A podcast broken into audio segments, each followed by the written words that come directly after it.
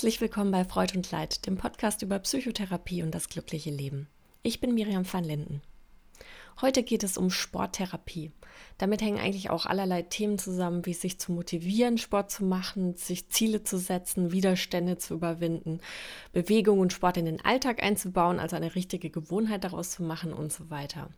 Wir konzentrieren uns hier aber hauptsächlich auf den Effekt von Sport auf einige ausgewählte psychische Krankheiten. Und wie wir von meiner Gesprächspartnerin gleich hören werden, ist der Effekt deutlich vorhanden. Ich spreche mit Professor Viola Oertel, zu deren Schwerpunkte Sporttherapie zählt.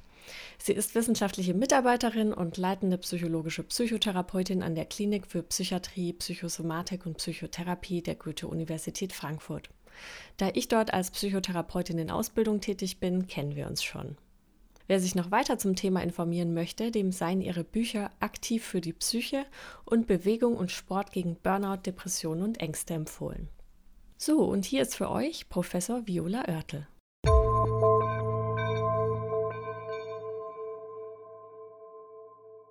Viola, vielen Dank, dass du heute hier bei mir im Podcast bist. Danke für die Einladung. Ja, wir sprechen heute über den positiven Einfluss von Bewegung und Sport auf die Psyche und ähm, es ist ja weiterhin bekannt, dass Sport natürlich viele positive Effekte hat, also zum Beispiel auf das Herz-Kreislauf-System, aufs Immunsystem und auf vieles andere auch. Aber warum ist denn körperliche Aktivität so gut und vor allem welche psychologischen Effekte finden sich denn als Folge sportlichen Trainings? Jetzt beantworte ich die Frage einfach mal so aus der ganz persönlichen Sicht. Ich denke, jeder kennt das, dass er vielleicht abends nach Hause kommt und hat sich vorgenommen, vielleicht noch irgendwie Sport zu machen. Dann war aber der Tag sehr lang und sehr stressig und man hat so die Option, setze ich mich jetzt irgendwie für einen gemütlichen Tagesausgang aufs Sofa oder bewege ich mich noch? Und natürlich, glaube ich, äh, ja, gibt es beide Optionen. Man hat beides auch schon erlebt. Wenn man sich jetzt aufrafft und tatsächlich nochmal rausgeht, nochmal Sport macht, ähm, dann hat es so auf die Psyche für mich den Effekt, dass ich mich zwar danach auch erschöpft fühle, vielleicht auch genauso erschöpft wie vorher, aber es ist eine andere Art von Erschöpfung. Es ist eine gute und angenehme Erschöpfung, weil ich weiß, ich habe noch was getan. Ich fühle mich körperlich ganz anders und ich habe auch so das Gefühl, ich habe für mich noch was getan. Ich habe Selbstfürsorge betrieben ähm, und das macht einfach ein gutes Gefühl. Ich bin dann viel zufriedener. Das ist jetzt die persönliche Wahrnehmung. Wenn wir jetzt einfach wissenschaftlich nochmal drauf gucken, ist es so, dass man weiß, dass durch Sport, durch, durch Bewegung, körperliche Aktivität verschiedene Hormone ausgeschüttet werden, die man ja auch so in der äh, Volkssprache die Glückshormone nennt, zum Beispiel Serotonin und Dopamin. Ähm, also Hormone, die den Hormonhaushalt verändern und dazu führen, dass sie sich eben positiv auf die Psyche auswirken, zum Beispiel auf Stress erleben, zum Beispiel aber auch auf Angst erleben und das eigene Wohlbefinden. Jetzt ist ja der therapeutische Effekt von Sporttraining am besten untersucht für depressive Patienten und man kennt ja vielleicht auch diesen Satz, dass Sport das beste natürliche Antidepressivum ist.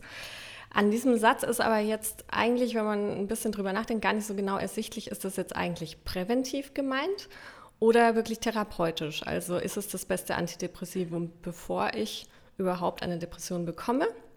Oder wenn ich eine habe und dann dagegen in Aktion treten will. Also die bisherigen Studien besagen eigentlich, dass beide Gruppen von Sport profitieren. Das heißt zum einen die Gruppe, die jetzt eben zur Prävention, die, die, die also noch gesund sind und zur Prävention eben Sport betreiben. Da weiß man, dass das eben dazu führt, dass die Personen, die mehr Sport treiben als andere, dass die eben weniger zum Beispiel an der Depression erkranken als andere. Umgekehrt ist es so, bei Patienten gerade, die unter einer leichten oder einer bis zu mittelschweren Depression leiden, gibt es eben Zahlen dazu, dass Sport eben einen antidepressiven Effekt hat. Und es wird auch in den aktuellen Leitlinien ähm, für die Depression und für die Depressionsbehandlung empfohlen, sportliches oder körperliches Training in ähm, den, das Therapieprogramm zu implementieren. Man darf hier natürlich aber, also man muss ein bisschen vorsichtig sein, man darf hier aber nicht übersehen, dass es natürlich nicht äh, einen ähnlichen Effekt wie ein Antidepressiva hat. Also es kann antidepressive Behandlung nicht ersetzen, aber es kann die normale, gängige Behandlung ergänzen und sehr positiv ergänzen. Und umgekehrt eben bei Personen, die noch gar nicht behandelt werden, weil sie ja noch gesund sind, eben präventiv wirken, sodass diese Personen weniger stark und überhaupt weniger oft eben erkranken. Mhm. Also man sagt ja in der Regel bei Depressionen ist diese Kombination aus Psychotherapie und Medikation das effektivste. Ist dann sozusagen Sport das dritte im Bunde? Genau, das ist eben eine ergänzende Maßnahme und man muss ja auch so sehen, es gibt vielleicht auch Patienten, die eben keine antidepressive Behandlung möchten ähm, oder Patienten, die vielleicht auch keine psychotherapeutische Behandlung möchten, die aber sich auf ein Sportprogramm einlassen können und da ist es dann natürlich so, dass es besser ist, als wenn sie gar nichts tun. Ne? Mhm. Aber trotzdem ist nochmal wichtig zu sagen, dass es eben eine Ergänzung, eine ergänzende therapeutische, sehr wirksame Maßnahme ist. Mhm. Und wenn du sagst sehr wirksam, was genau spielt sich da ab? Also inwiefern hilft denn Sport und Bewegung gegen die Depression? Also wenn sich Menschen regelmäßig körperlich bewegen, dann werden äh, verschiedene äh, ja, äh, Neurotransmitter ausgeschüttet, insbesondere Serotonin und Dopamin. Und das sind eben Neurotransmitter, die normalerweise bei einer Depression zu wenig im Haushalt vorhanden sind. Und eben die Steigerung dieser Ausschüttung führt dazu, dass es wirklich direkt auch gegen die biologischen, äh, ja, gegen die biologischen Ursachen der Depression wirkt. Zudem weiß man, dass noch verschiedene Wachstumshormone ausgeschüttet werden. Ganz wichtig zum Beispiel das BDNF. Und ähm, das eben auch ein Stoff im Körper, der zum Beispiel für neuronale Verankerungen wichtig ist. Und wenn wir jetzt eben ähm, uns körperlich bewegen, dazu führt, dass eben hier von den Wachstumshormonen mehr ausgeschüttet wird. Und das wiederum wirkt auch noch auf andere Symptome, wie zum Beispiel die Konzentration, die Leistungsfähigkeit. Ähm, auch ja Symptome, die der, bei der Depression oft vermindert sind. Mhm.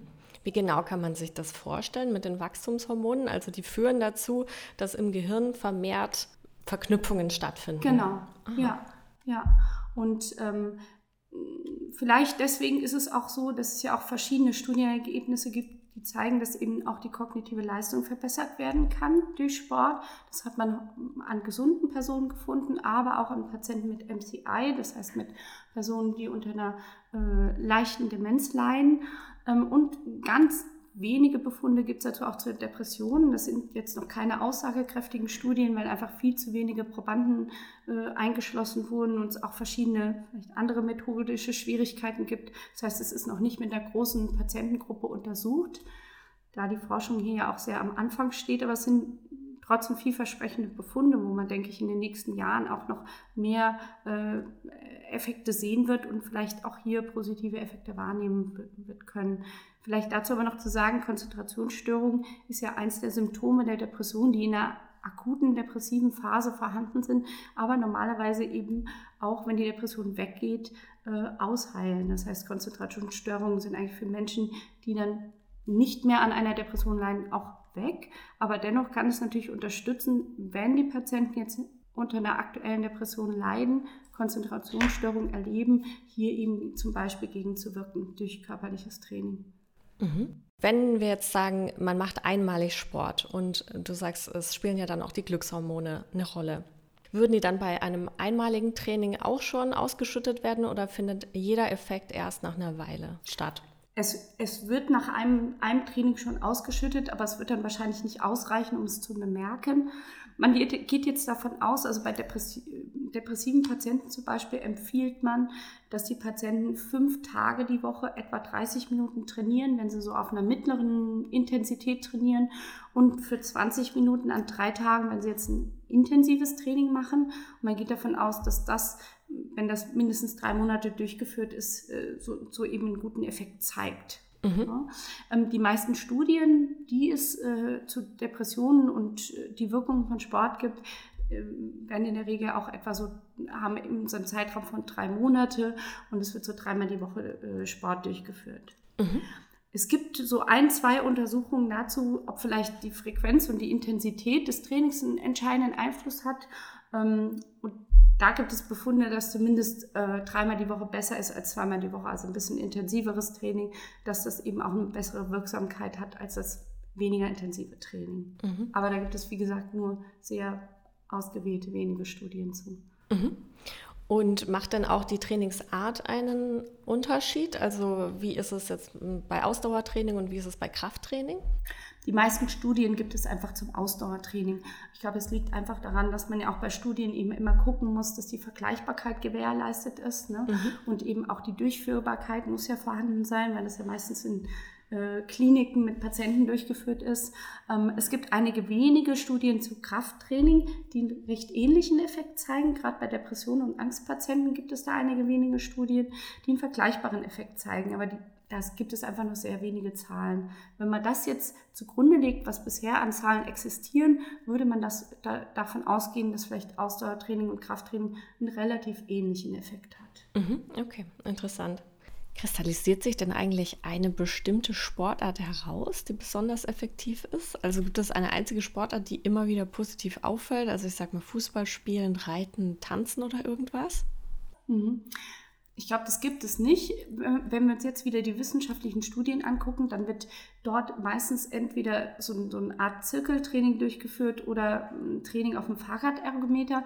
Auch das und meistens in der Gruppe, auch das hängt eher, glaube ich, mit Durchführbarkeitskriterien zusammen, als damit, wie viel Spaß der einzige Sport bringt ich glaube, es ist wichtig, dem Patienten, mit dem Patienten da individuell drauf zu gucken. Also ich habe die Erfahrung gemacht, dass es ja viele Patienten gibt, wenn die vielleicht zum Beispiel um die 40 sind, dann haben die vielleicht in der Jugend, in der Kindheit, vielleicht im jungen Erwachsenenalter eine bestimmte Sportart auch mit viel Spaß gemacht, dann irgendwann aufgehört, weil irgendwie der Beruf es nicht mehr erlaubt hat, die Familie nicht mehr erlaubt hat und die gerne wieder einsteigen würden. Und da ist zum Beispiel natürlich schön, wenn man einfach die alte Sportart auch wiederfindet. Wenn man sagt, ich habe da Basketball gespielt, jetzt finde ich nochmal so eine Erwachsene, so eine Mastersgruppe, die auch Basketball spielen, auf einem vielleicht geringeren Niveau als in der Jugend.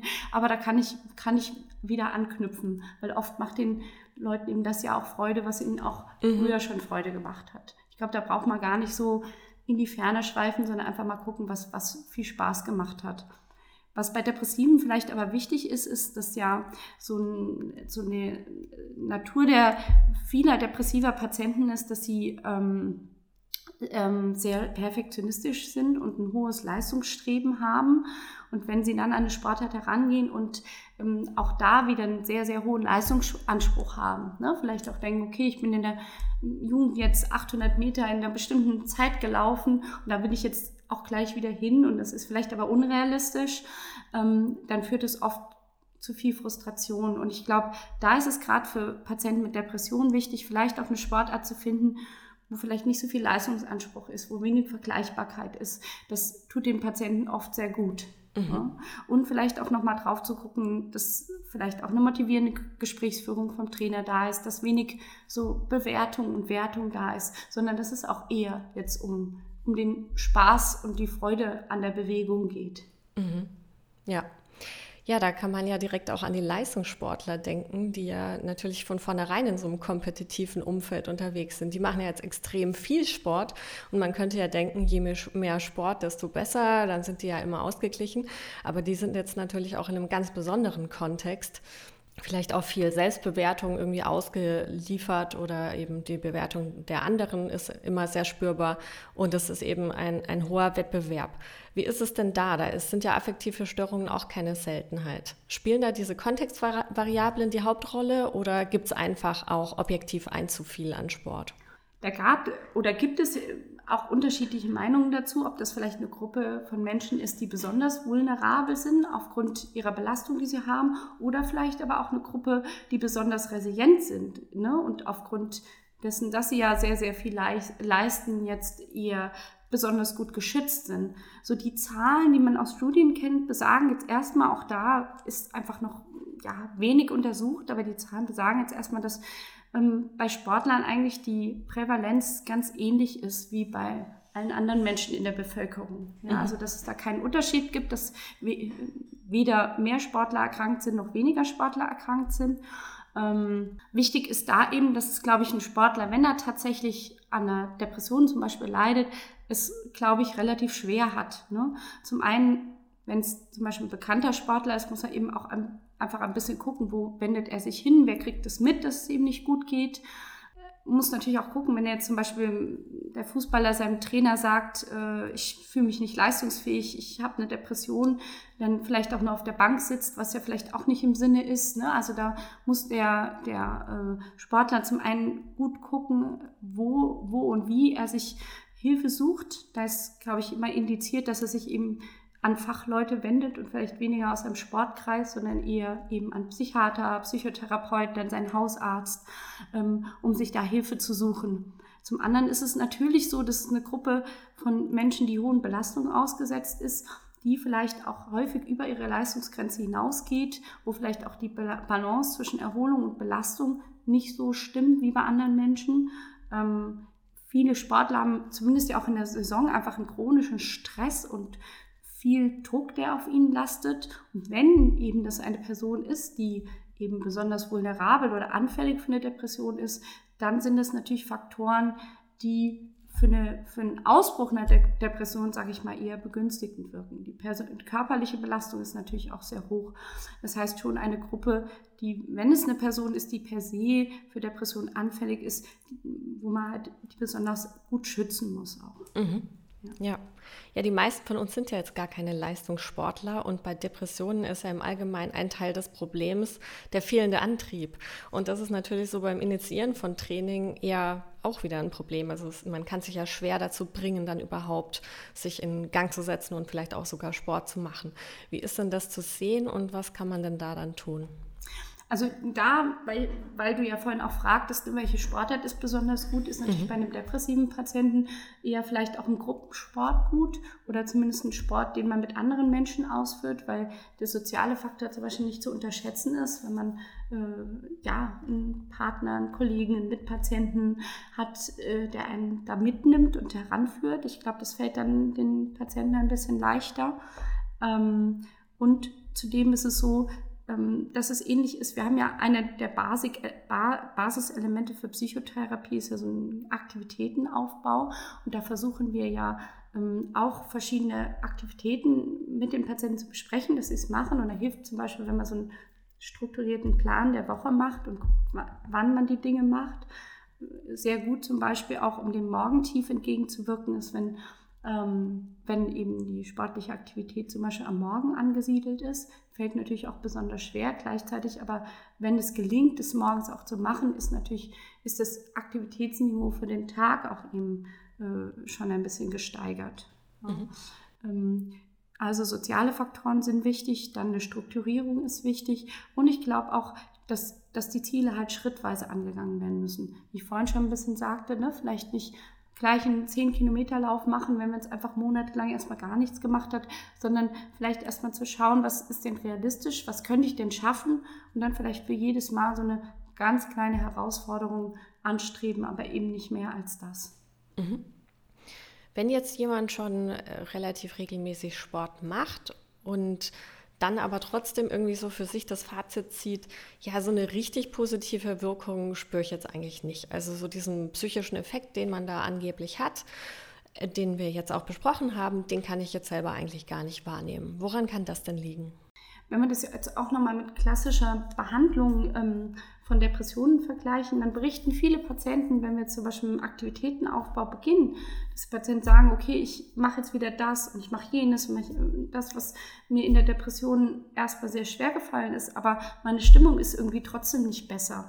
Und da sagen wir mal gerne, dass es halt einfach einen Moment dauert. Es ist bei vielen so, dass man, dass man erst wieder ein bisschen aktiver wird, aber dass die Stimmung sich tatsächlich verbessert, da muss man einfach sich einige Wochen oder vielleicht auch Monate Zeit geben, bis man das wirklich äh, ganz deutlich spürt. Zum anderen ist es so, dass, glaube ich, auch wenn wir jetzt ganz gezielt auf die Wirkung von Sport auf die Stimmung gucken, ähm, dass wir genau da, glaube ich, eher erstmal nicht drauf gucken, dass die Selbstwahrnehmung vielleicht eher darauf ausgelegt ist, zu gucken, habe ich jetzt mein, durch meinen Sport abgenommen, bin ich fitter, ähm, schaffe ich jetzt äh, irgendwie äh, zehn Kilometer in einer bestimmten Zeit, ohne vielleicht äh, auch wirklich ganz bewusst die Wirkung auf die Psyche uns anzuschauen. Und da kann ich vielleicht empfehlen, dass man vielleicht mal so ein Vorher-Nachher-Tagebuch führt und einfach mal aufschreibt, wie ist denn jetzt gerade die Stimmung mit einem Schlagwort, wie fühle ich mich jetzt gerade. Ähm, oder vielleicht auch mal vergleicht eine Woche ohne Sport und eine Woche mit Sport. Und dann nochmal zu gucken, wie war denn da die Stimmung? Ähm, wie habe ich mich denn gefühlt? Mhm. Also du würdest auf jeden Fall empfehlen, wenn man spürt, der Antrieb fehlt, dann trotzdem irgendwie überwinden, also sogar morgens, wenn es dieses Morgentief gibt, sich überwinden und dazu bringen und gucken, dass, dass der positive Effekt dann hinterher spürbar ist und das vielleicht sogar auch wirklich schriftlich mal vergleichen, um das so für sich zu objektivieren. Ja, Und ich, ich finde auch aus einem anderen Aspekt heraus ist noch gut, es eher auf den Vormittag zu legen als auf den Nachmittag. Ich finde gerade Dinge, die einem schwer fallen, wenn man die so den ganzen Tag mitnimmt, Vielleicht kennt das jeder auch, wenn man eine Prüfung hat, die erst um 16 Uhr ist oder wenn man ein schwieriges Gespräch hat mit dem Chef und das ist für 17 Uhr angesetzt, dass man den ganzen Tag angespannt ist, nur darüber kreist, nur darüber nachdenkt, Angst hat, es nicht zu schaffen oder es nicht gut zu machen. Versus, wenn man aufsteht und gleich eine Sache macht, hat man gar nicht so viel Zeit, auch so die verschiedenen negativen Gedanken auch aufzubauen, sich damit zu beschäftigen und auch die Stimmung äh, eben da anzupassen, sage ich mal. Ähm, und ich glaube, dass das dann dass das dann eben gerade auch dem fehlenden Antrieb eher entgegenwirkt, wenn man eben nicht so viel Möglichkeit hat, auch da nachzudenken. Mhm, ja.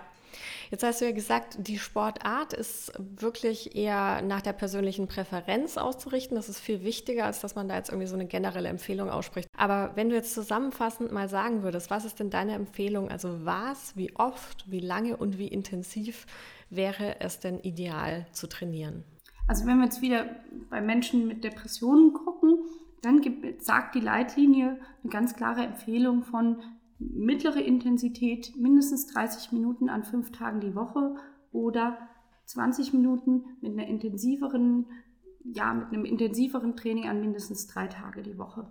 Mhm. Ähm, wenn wir jetzt bei gesunden Personen gucken, dann gibt es ja auch einfach von der WHO Daten und die sagt ja, dass man etwa 150 Minuten moderate Bewegung die Woche machen sollte oder 75 Minuten intensivere Bewegung. Mhm. Ja, wenn wir jetzt von jemand ausgehen, der erstmal nicht so viel Sport gemacht hat in der, in der letzten Zeit, dem es vielleicht ein bisschen schwer fällt, dem es auch nicht so gut geht, dann dem fällt es wahrscheinlich leicht, erstmal moderate Bewegungen zu machen. Von daher, ja, würde ich erst erstmal dieses 30 Minuten, fünf Tage, wäre jetzt erstmal das, was man vielleicht anstreben kann für den Beginn. Mhm. Das klingt jetzt natürlich erstmal viel. Ne? Ja. Fünf Tage die Woche Sport zu machen, klingt jetzt erstmal sehr viel.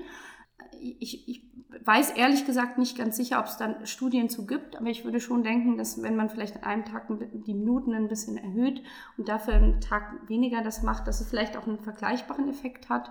Und man muss ja bedenken, das ist ja jetzt die optimale Empfehlung. Wir starten ja nicht mit dem Optimalen, ne? sondern wir würden ja erstmal starten, dass wir versuchen, entweder an jedem Tag ein bisschen, an jedem Tag eine Viertelstunde oder dass man sagt, jeden zweiten Tag äh, macht man 30 Minuten. Damit würde man ja, glaube ich, erstmal starten. Mhm. Ne? Und, hm.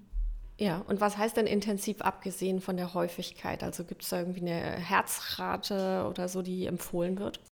Ja, also man sagt ja so äh, bis zu 70 Prozent der maximalen, äh, na, der maximalen Herzfrequenz, mhm. genau, mhm. ist so das, wo man noch so im, sage ich mal, moderat intensiven Ausdauerbereich mhm. ist. Und das ist eigentlich so ein optimaler Trainingsbereich. Und beim Krafttraining sagt man jetzt so unter 70 Prozent der Maximalkraft. Das ist so das, was untersucht ist, wo man sagt, auch das hat eben einen positiven Effekt auf die Psyche. Okay. Sehr gut. Jetzt haben wir ja schon ausführlich über Depression gesprochen. Ähm, jetzt würde ich ganz gerne noch auf Angststörungen zu sprechen kommen, die ja auch sehr verbreitet sind. Inwiefern hilft denn Sport und Bewegung gegen Angststörungen? Also wir hatten ja vorhin schon darüber gesprochen, dass bei Sport Serotonin und Dopamin ausgeschüttet wird und dass es eben stressreduzierend wirkt und auch angstreduzierend. Und da würde ich jetzt einfach da auch nochmal drauf gucken und sagen, das sind eben die Effekte, die Effekte, die auch für die Angstpatienten wichtig sind und die auf der biologischen Ebene eben wirksam sind. Studien zu Angstpatienten gibt es auch zu ähm, Ausdauertraining und zu Krafttraining mit eben äh, ja, den Effekten, dass es eben angstreduzierend wirkt.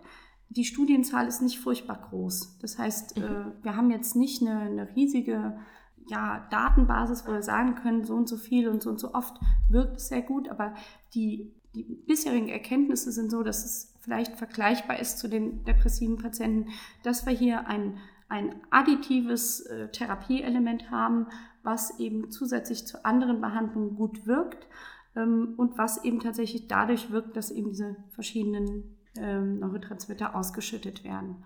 Jetzt für das praktische Training per se bei Angstpatienten muss man halt so ein bisschen beachten, kann ja auch einfach eine Konfrontationstherapie sein. Ne?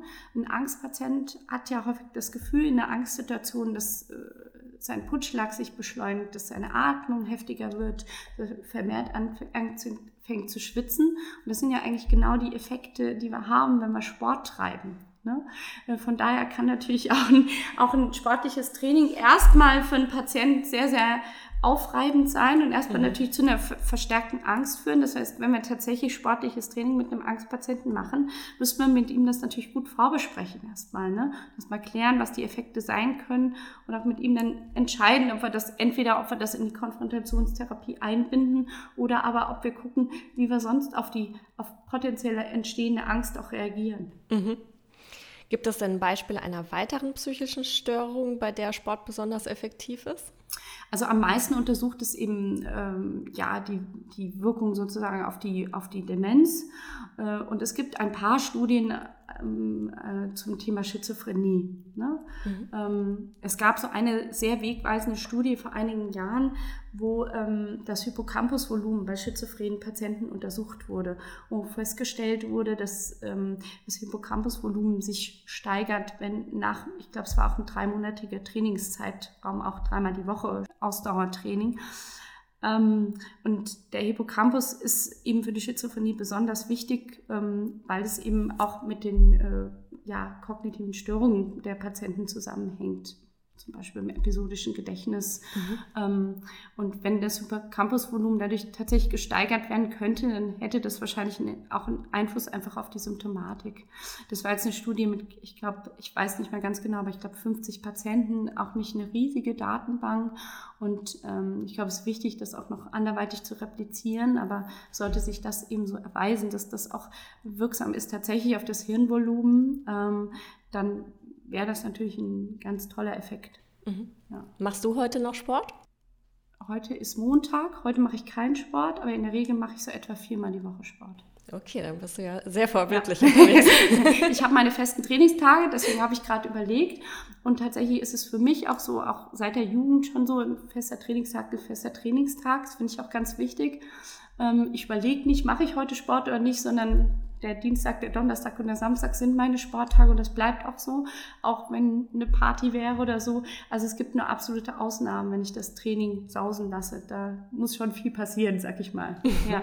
Und das mache ich eigentlich schon immer so und habe damit auch, ja, habe damit auch, also bin damit auch gut. Ich glaube, das ist auch gut so. Das ist, glaube ich, auch ganz wichtig, weil ich kenne viele auch aus meinem Verein, die dann sagen, ach naja, wir haben ja, wir haben sechsmal die Woche Trainingsmöglichkeiten. Dann sagen die, ach, ich kann ja, gehe ich morgen oder gehe ich vielleicht übermorgen oder gehe ich vielleicht am Freitag. Heute passt es mir nicht so. Und, und ich glaube, das ist genau das, was dazu führt, dass man es immer wieder aufschiebt. Ich glaube, ein regelmäßiger Trainingstag, eine Uhrzeit und es ist einfach ein gesetzter Termin aber trotzdem ein Freizeittermin. Das, das ist, glaube ich, das, wo man auch einfach dran bleibt. Mhm. Und wenn du es mal ausfallen lässt, also in, in, den seltenen Umständen, was passiert dann? Dann lässt du es auch tatsächlich ausfallen oder holst du es nach? Ich versuche es nachzuholen, wenn es geht. Ähm, es geht nicht immer, aber ich versuche es zumindest. Mhm. Ja. ja, prima. Vielen Dank für das Gespräch.